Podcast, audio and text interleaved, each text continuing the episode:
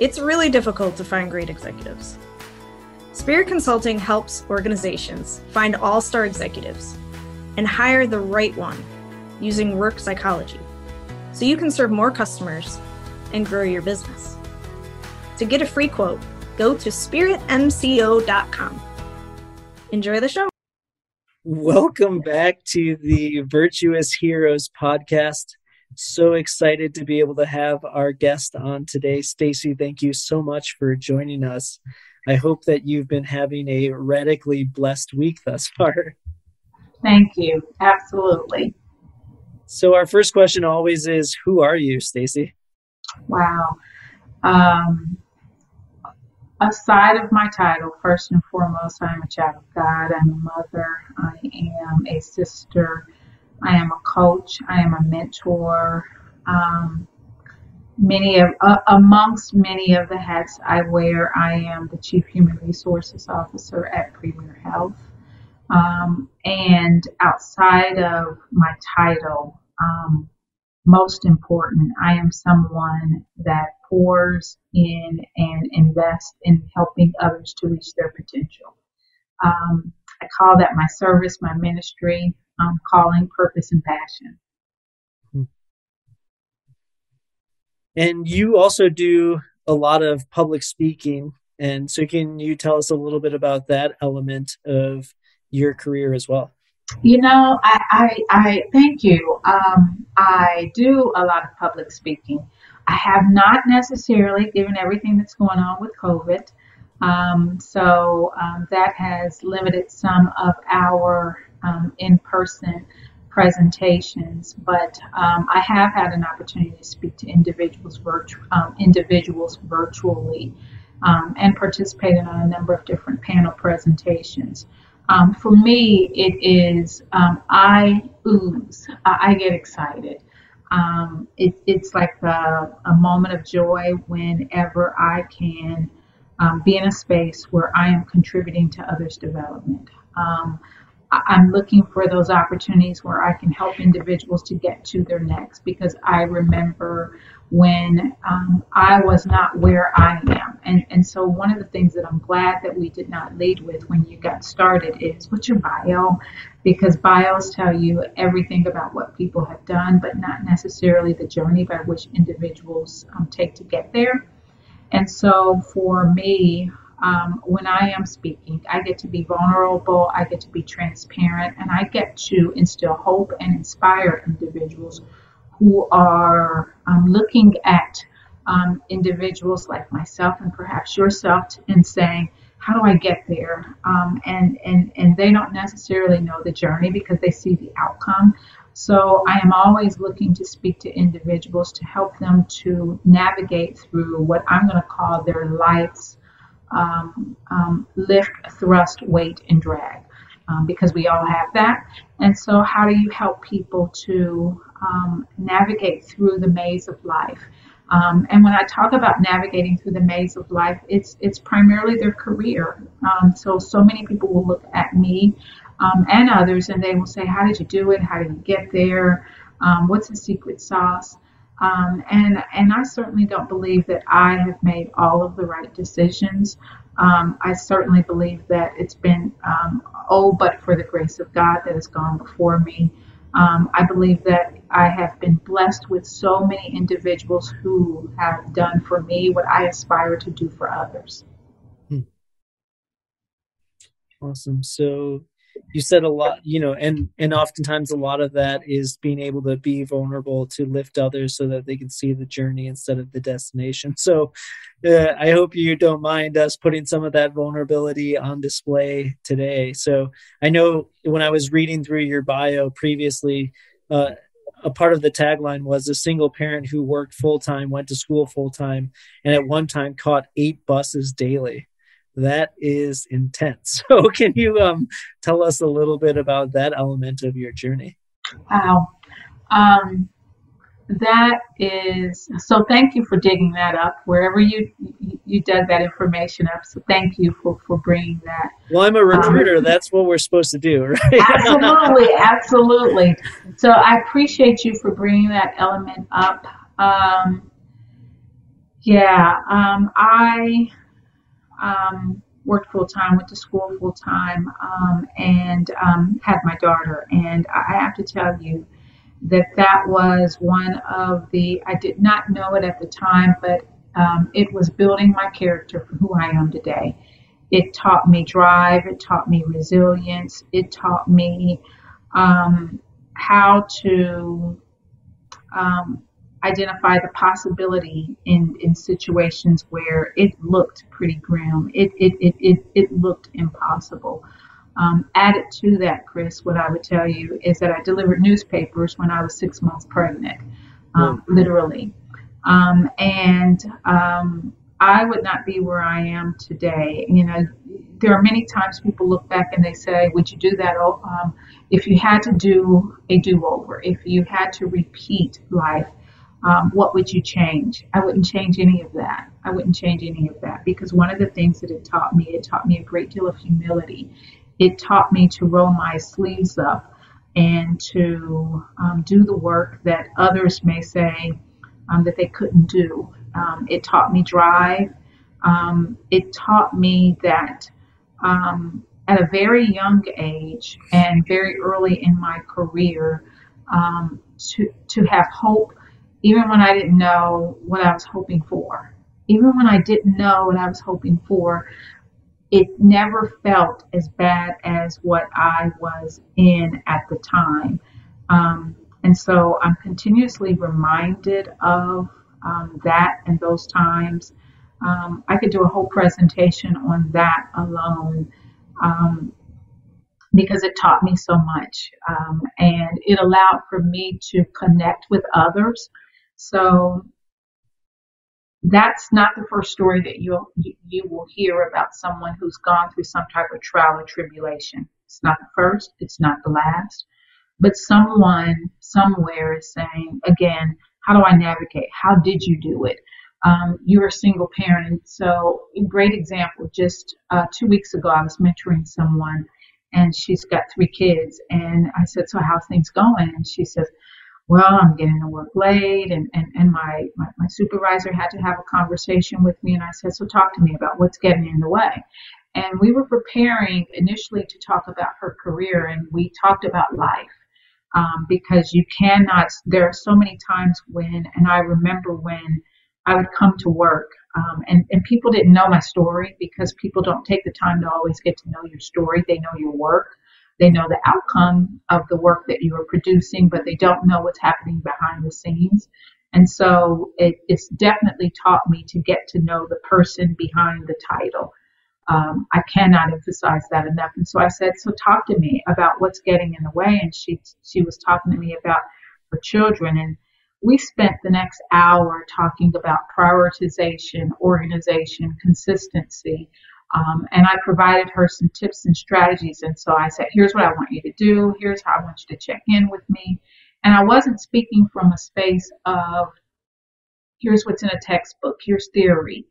I was talking about practice, and I was talking about what I had lived. I was talking about my experiences, and that was important for her to hear as I helped her navigate through that, because so many times people say that when you come to work, I want for you to leave your personal life at home.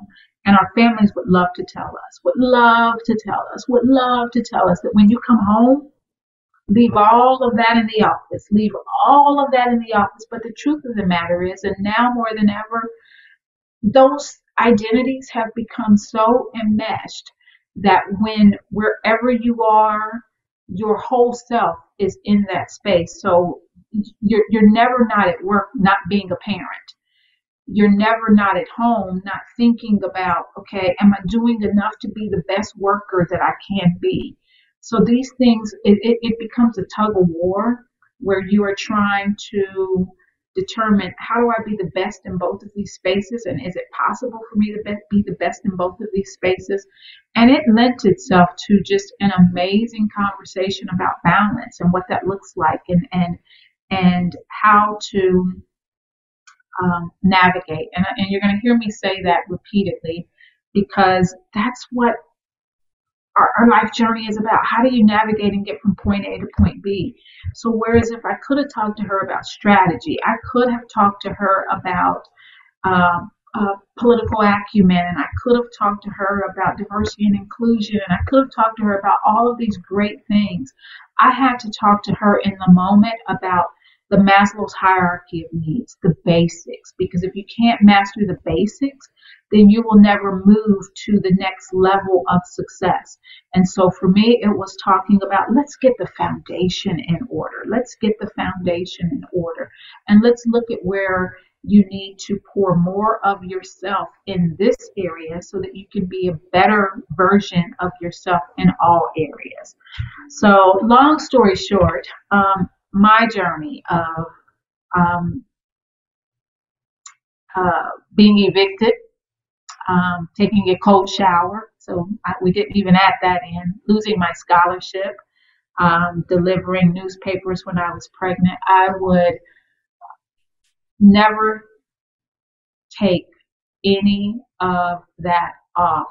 That's the best part of my resume and bio that most people never really get to hear or know, because they see all these accolades. And people want hope, and they want a leader that inspires them that it's possible to overcome challenges. And they want to know that even in the midst of crisis and challenge and change, that there are people who help them to move to the next level, move through the maze,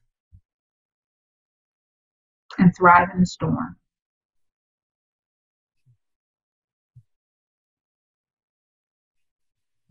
Yeah, the two things came to mind while you were speaking. The first is that my wife and I, so I started a ministry a couple of years back called Catholic Sports Camps. At the time, it was just a spirit hockey camp. So it was just one camp as part of a greater ministry. But we would take in any kids regardless of their ability to pay. And one of the families that we met, the husband was, close to making minimum wage, and they were asking for a scholar. He had been out of work for some time, and they had asked for a scholarship. And so got to know them from that element. And then about two and a half years ago, because I had just was at the brink of finishing a divorce, she had reached out asking for some coaching. And because she herself was going through a pretty nasty divorce herself. And so yeah, her story is absolutely similar. It sounds like basically right aligned with yours. I mean, so now, her husband is completely out of the picture, and she's trying to raise a 16-year-old and 11-year-old, basically putting herself through school while taking whatever odd job that she can possibly have. And she says, sometimes I'm just breaking down in the middle of the day, crying when she's struggling. And so I think that just your story of being able to go from that to being the chief human resources officer of a massive health system is just incredible. So it's that it can complete, we can get through that. And yeah, so I thank you so much for just filling up people's emotional tanks. Just filling up people's emotional tanks. When we're going through suffering, it's so easy to be able to look at the engine light and see that our tanks are empty. And yet, it's just stories like yours that help us to keep pushing through those storms.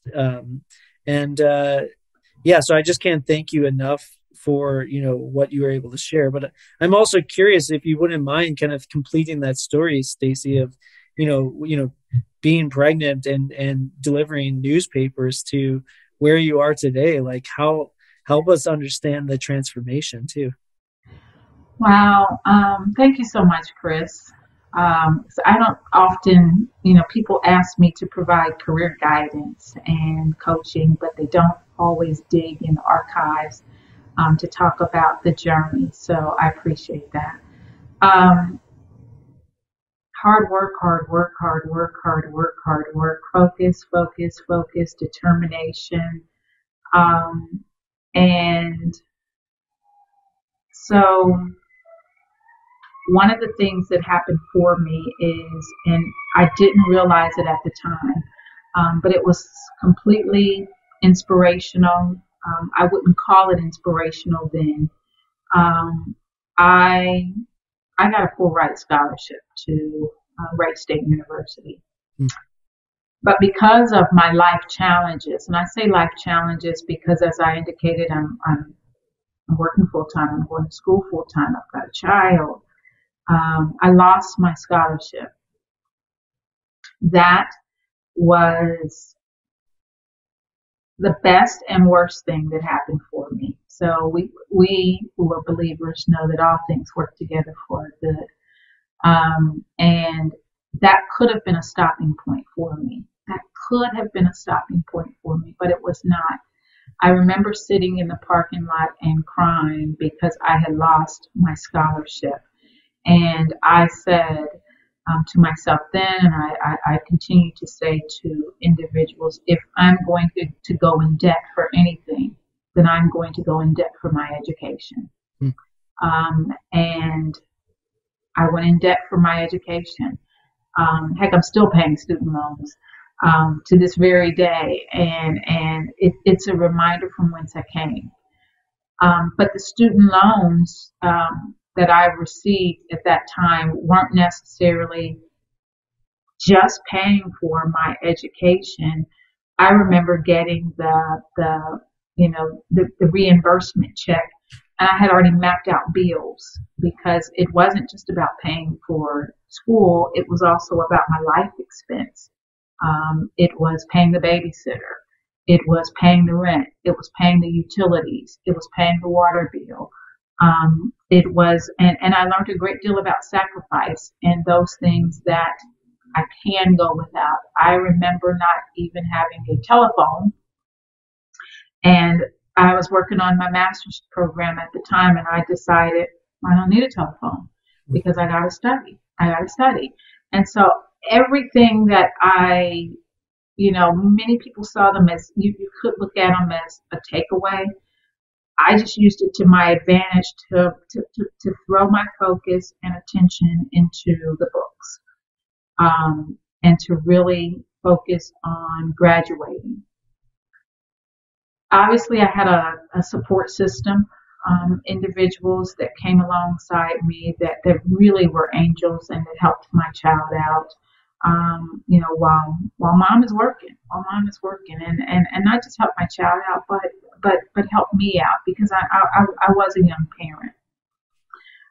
I recall having gotten my first HR job, and so I get this first HR job, and it was, I tell this story because this one is probably the most poignant for me, and it resonates with me in terms of what leaders need to be doing.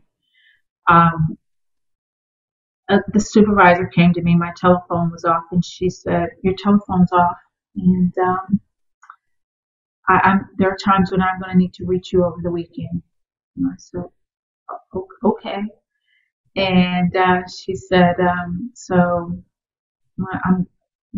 essentially she kind of suggested that perhaps I needed to get the telephone on. All I could say to her was okay, because short of someone giving me the money, there was no way the telephone was going to be on, and the telephone wasn't a priority.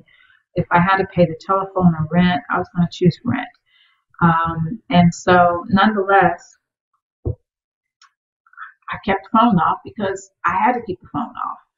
She comes back to me about a month later, and she says, I tried to call you over the weekend, and the telephone was off. And there are going to be times, she repeated the same thing to me. What she missed is an opportunity to get to know me. She missed an opportunity to get to know my story. She missed an opportunity to connect with me. She missed an opportunity to support me. She missed an opportunity to really say, let me understand what this person is going through at this point in time. And so I've always been one that kind of, you know, I threw myself into my work, and I've thrown myself into my work for the longest only because I knew that it was me and my daughter. It was me and my daughter. And so because it was me and my daughter, I was the one that was raising my hand up saying, I can do this. I was the one, even when I didn't know how to do it, I was raising my hand up saying, I can do it. And I'm like, what in the world have I gotten myself into? How do I do this? But I was the one that was raising my hand. I was the one that was doing the extra work, staying after hours, even when it didn't even look possible. I was the one that took work home. So I was the one that really, and I never, I wasn't striving to be promoted. That's what's interesting. I was never striving to be promoted. I was striving to be excellent. I was striving to be the best in the space that I was in at that moment. And it led from one thing to the other, and I kept moving up and around, and I got increasing scope. I got increasing responsibility. I always relied on individuals, their knowledge, their wisdom. I've never been one to rest on my own laurels to say that because I've got my degrees that makes me more qualified than someone else. I jokingly tell people I got my master's degree in 96 and my bachelor's in 94, and if I'm still relying on that education, then I am a dinosaur. So you've got to continuously take a look at what is your development plan, like what's your plan, what books are you reading, what podcast are you watching, what is your plan? So if your boss is not developing you, then don't use that as an excuse to not be, to not grow, to not develop yourself. How are you working around the system or structure so that you can be a better version of yourself? And so that's something that I have always taken to heart. I'm incredibly hard on myself, incredibly hard on myself. I'm a worst critic. There are times when everyone says, Stacey, oh my gosh, you did so great. And I'm thinking, yeah, it was okay. Because I don't give myself nearly enough credit. And I'm fairly humble in that regard. Because I never think that I have arrived. I always think that I am in process. Have you been feeling unfulfilled? You want to be happy, but just continue to struggle. One of the best ways to experience joy is by caring for the homeless. A charity I've grown to love, River of Light, food rescues 1 million meals per year for the needy in Chicago. Imagine how that makes you feel, knowing that you're helping feed children and veterans. To make a tax-deductible donation, visit riveroflightchicago.org. Again, riveroflightchicago.org. No one should go to bed hungry. So coming from that type of situation to where you are today in the C-suite, I would imagine that there was some things that you had to shed. I'm sure there were some vices that you had to shed in order to reach and step into the leader that you are today. Can you maybe speak to some of those vices that were hindering your leadership ability? And I think, you know, ultimately it sounded like maybe you already kind of listed one of, like, especially like as you were saying with your manager being like, look, your phone needs to be on. But like, you know, I think that could also be like on the thinking about like, you know, having that vulnerability to be like, look, I literally don't have the money. So like you either got to figure out something with the organization or like, it's just not going to happen. I'm sorry. You know, so anything else that you think that maybe resonates with you? Yeah. The number one thing is, I think it is my gift, my blessing, but it's also something that I am mindful of that, you know, your greatest gifts can also be your curse as well. And that is my drive for results. I am, and that's the area. I'm incredibly driven for results. So because I accomplished and I overcame all of those things, it is very hard for me to hear that we can't do anything. It's very hard for me to hear it. When I am talking to someone and someone is saying, yes, I'm working and I'm going to school, and I'm thinking, you can do that. I don't believe in the impossibility. I don't see the problems. I don't see the struggle. I don't see what cannot work. I don't see the barriers. I have a tendency of believing beyond a shadow of a doubt that there is nothing that we cannot do. Now, because of that, I have to be very careful about how I drive for results. Incredibly careful about how I drive for results. There was a time when I drove for results in such a way that I think I may have had road rage and I may have run people over. I have learned to finesse my style in such a way to drive with compassion. I have learned to drive in such a way that there are times when I know, okay, Stacey, you may need to be on cruise control. There are times when you don't necessarily need to be speeding as fast as driving as fast. And so it has taught me how to temper my pace more than anything, and to be careful of what I project onto others. So I'm the only one on my team immediately that is a driver. Drivers can be impatient. Drivers don't know no. Drivers don't know no. Drivers don't know no. All they know are results. And you've got to be mindful of the human element.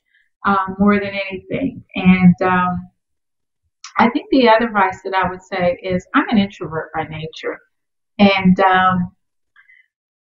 because I'm an introvert and I'm a processor, and then I'm incredibly driven, I've got to make the time to connect with people from a space of heart, compassion, connection, and spirit. More so than I drive. And so that is something that is really important to me about capturing people's hearts, not just capturing their hands and the outcomes, but capturing their hearts and demonstrating to others that I am a leader that cares about, I care about your being, I care about your spirit, I care about your identity outside of here. And there was a time when truly I cared about results. And so that has been an evolution of my leadership journey. It wasn't that I didn't care about the human side of it. I think what you saw more of is she gets things done. And I think because we're in this space where leaders are compelled to move fast and have a sense of urgency and get things done, that now more than ever, leaders need to be just as mindful of the after effect of how do people feel after they have, what's the aftertaste of having experienced your leadership style. And always recognizing that as a leader, that it's not about my position, that I am serving others, and that the number one people that I am serving is the team that are customers of my leadership style. I want to repeat that. Your team are customers of your leadership style. And very often we think, you know, I am the leader. And the employees need to, and those who report to me need to get things done for me. No, I need to get things done for them. So, you know, the paradigm shift in leadership and how I drive for results and how I connect with others. Awesome. So as long as we're on the topic of compassion and servant leadership, can you talk a little bit about what the leader's role is in creating the culture of an organization, and what are some of the outcomes that one sees when an organization has a healthy culture? First and foremost, I would say leadership is a direct reflection. A culture is a direct reflection of leadership. Culture is a direct reflection of leadership. You want to show me, you want to tell me about the culture. I don't want to read what's in your, I don't want to read the words that you've written on paper. I want to attend a meeting with you. I want to attend a meeting with you. I want to see how people interact with you. I want to see how people experience you. I want to see the tone in the room. I want to see, is it something, is it light or is it thick? Do we need to cut it with a knife, or is it something that is warm and fuzzy? Now more than ever, the leader's role in creating culture is absolutely paramount. So we often talk about the culture of the organization. Now we need to talk about the culture of the leaders. So do the leaders care? Are the leaders compassionate? Do the leaders care about your identity? Do they care about your family? Do they care about balance? Do they care? Do they care? Do they care? Do they care? And I'm going to say that over again. Do they coach? Do they care enough to coach? Do they care enough to push you to be better?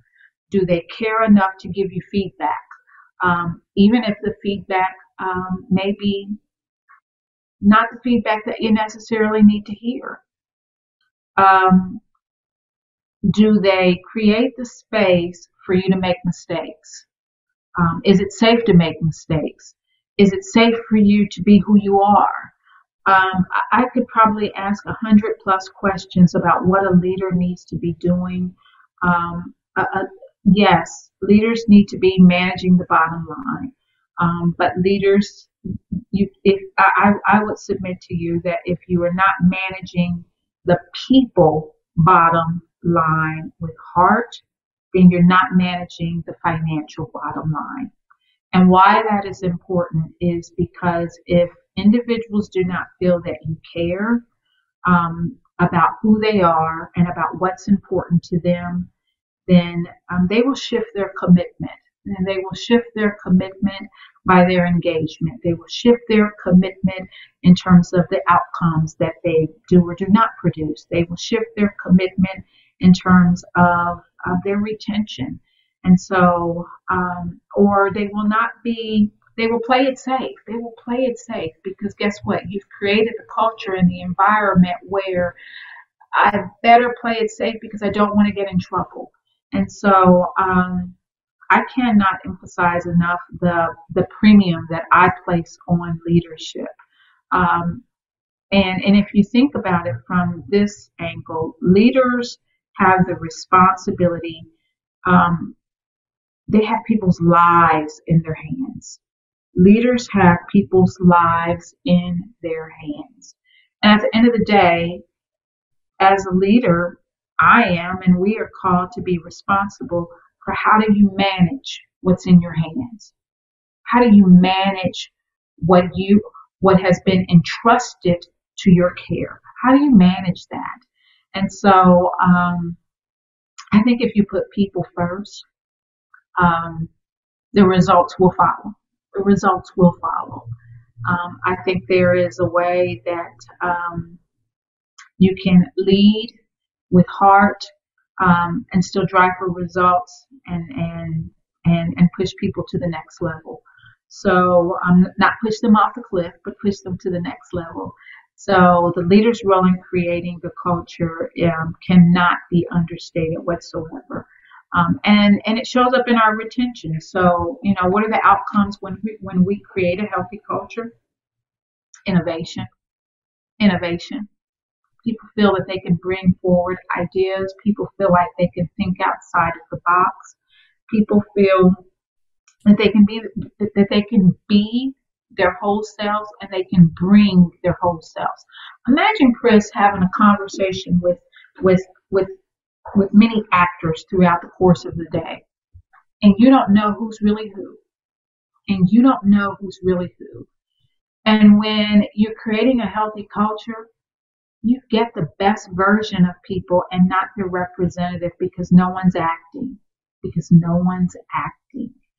And people want to come to spaces where they can be themselves, be vulnerable and transparent, and not just because those are catchwords or catchphrases, but because we're really creating the conditions for individuals to be authentic. Obviously, it's going to impact the bottom line. It's going to show up, and when we create a healthy culture, it's going to show up in the customer's experience. When we create a healthy culture, it's going to show up in the bottom line. We are going to be able to retain individuals, and I think it's paramount that we focus on how do we retain individuals. I mean, let's take a look at turnover now. The workforce has changed immensely. And I don't think it's going back. I don't think it's going back. And I think it's a tremendous opportunity, and I think it's a gift. So for the longest, we heard individuals would say, we spoke disparagingly about millennials. We did. We said, they don't have a great work ethic. We said, they want to move up too fast. They just want all this flexibility. And then COVID hit. And bam. COVID forced us to quickly say, what culture do we create on the other side of the pandemic? COVID forced us to say, what do we want our organization to look like as we are attracting and retaining talent? And I have to tell you that we cannot be leading with pre-pandemic measures on the other side of COVID. So I think it provides us a tremendous opportunity to reimagine, to reinvent, and to really rise to a new level of leadership that's going to help all of our organizations to be successful. So I'm pretty excited about it. It's a change. It's a paradigm shift, and it is stretching us outside of our norm. It's causing us to reimagine everything that we have done, and I cannot emphasize enough just how important it is in attracting and retaining our staff. And when we achieve that, I think that our employees will be better. I think that our community will be better. And I think that our organization will be better as well. Yeah, I love that. Thank you. I feel like that's really, you just hit the nail on the head for basically like the summary of the Virtuous Heroes podcast. We had a guest on, I would say maybe 20 or so episodes ago, Dave Kael, who's a sales leader and educator. And he wrote a book called The Good Book on Business. And he had a breakthrough and had some revelation around cultures when he was looking at like the Old Testament and recognizing that I think it was Abraham had like, he was talking about Abraham's tribe, and it talked about a number of skilled like warriors that he had under his tribe. And like the revelation was like, well, or if he's had like, say 100 warriors, how many were unskilled, And so that basically like broke open his viewpoint into like looking all throughout the Bible about the way that, like another word for that is clan, which we kind of like don't really love here in the United States. But like, if you look at the Bible through the lens of tribes, meaning like businesses. So the way that the authors are describing those businesses are basically families, but they're using it basically like through the lens of like they're describing it as families, but what it really actually is actually a business. And so I think the more that we what you're basically saying is that when we create these cultures that have compassion towards one another, wouldn't you always want the best for your brother and sister or your parents? Like, you're not going to continually let your parents basically or your loved one go down a wrong pathway. You're always going to be coaching them up. And yeah. So in essence, if we look at our organizations as our own family members, mm-hmm. That is an easy way to be able to dig deep to get that compassion that you may need when you might not have necessarily the courage to coach your boss, which maybe your boss, you were put in that position because you are the person, you have that vision for that feedback because you are in a position to be able to influence change, even though you aren't maybe even in that number one spot. But so that really just resonates immensely with me. And I can even think back to my own career where I've led the exact opposite of that because, I think that, that is the one, the other caveat that I'd put with it is what happens if you grew up in a toxic family, so you may not have the kind of best representation of what it looks like to be in a very loving and compassionate family. And, but I think that nonetheless, the more that we can think about, the golden rule of treating others as we'd like to be treated, I think is going to put us in a position to continue to succeed and grow our businesses. Because when people feel really trusted and respected, that's when you're going to be able to get the best out of them. And if you try to do it the other way around, you're going to fail every time. Yeah. So thank you for that witness as well. And then the last thing I wanted to say, as we talk about this post-pandemic world that we live in, I love how I am really at least for my business, it's been a huge opportunity to just hit the reset button and think differently about consulting and think differently about the way that we are running our business. Right now, I'm 100% remote, and we put in operational plans that's never going to change. So it's been kind of interesting to see what it's like, going from a fully in-person workforce to fully remote. And I absolutely love it. And I think we are 10 times. I mean, we have so many different clients that are talking about how much stronger we are as a business post-pandemic than we were before, because we've been hiring talent all over the United States instead of just being fixated on this centralized hub. So that's also been a big blessing for our business. Absolutely. So awesome. So, absolutely loved having you on the podcast, Stacey. How can people get a hold of you or what your company is doing? Wow. If individuals want to get a hold of me, are you referring to my work hat or outside of my work hat? Yeah. So what social media platforms would be best? Oh, thank you. You know what, Chris, you got to help me because there are times when I am, that's one of the things that I need to get better on. I'm obviously on Instagram, under In Flight Inspirations. I'm on LinkedIn, but I am not on Facebook. I don't think I'll ever get on Facebook, but I'm not on Facebook. So if individuals want to reach out via LinkedIn, Stacey Lawson, that's always a great way to make connection with me. Great. Well, we'll include that in the show notes as well. And so thank you so much for visiting us today on the Virtuous Heroes podcast, where we inspire virtuous leadership by sharing testimonials of people that are doing just that. So Stacey, would you do us the incredible honor of being able to close us out in prayer today?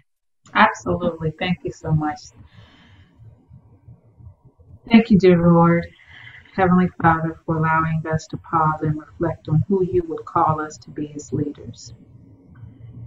May you continue to renew our mind and spirit and give us grace in the work that we are doing. And may we live up to the calling that you have for our lives.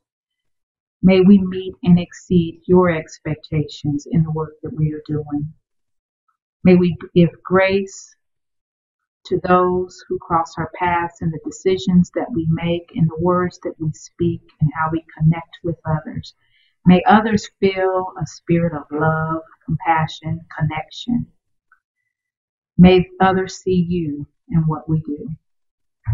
Lord, may we continue to be reminded, that all flowers don't necessarily bloom in the sun, and that some bloom in the shade, and that some require different sunlight than others in order to be the best version of themselves. And may you allow us to create the soil, the circumstances, to make sure that they are fed the food that they need so that they can blossom in your garden.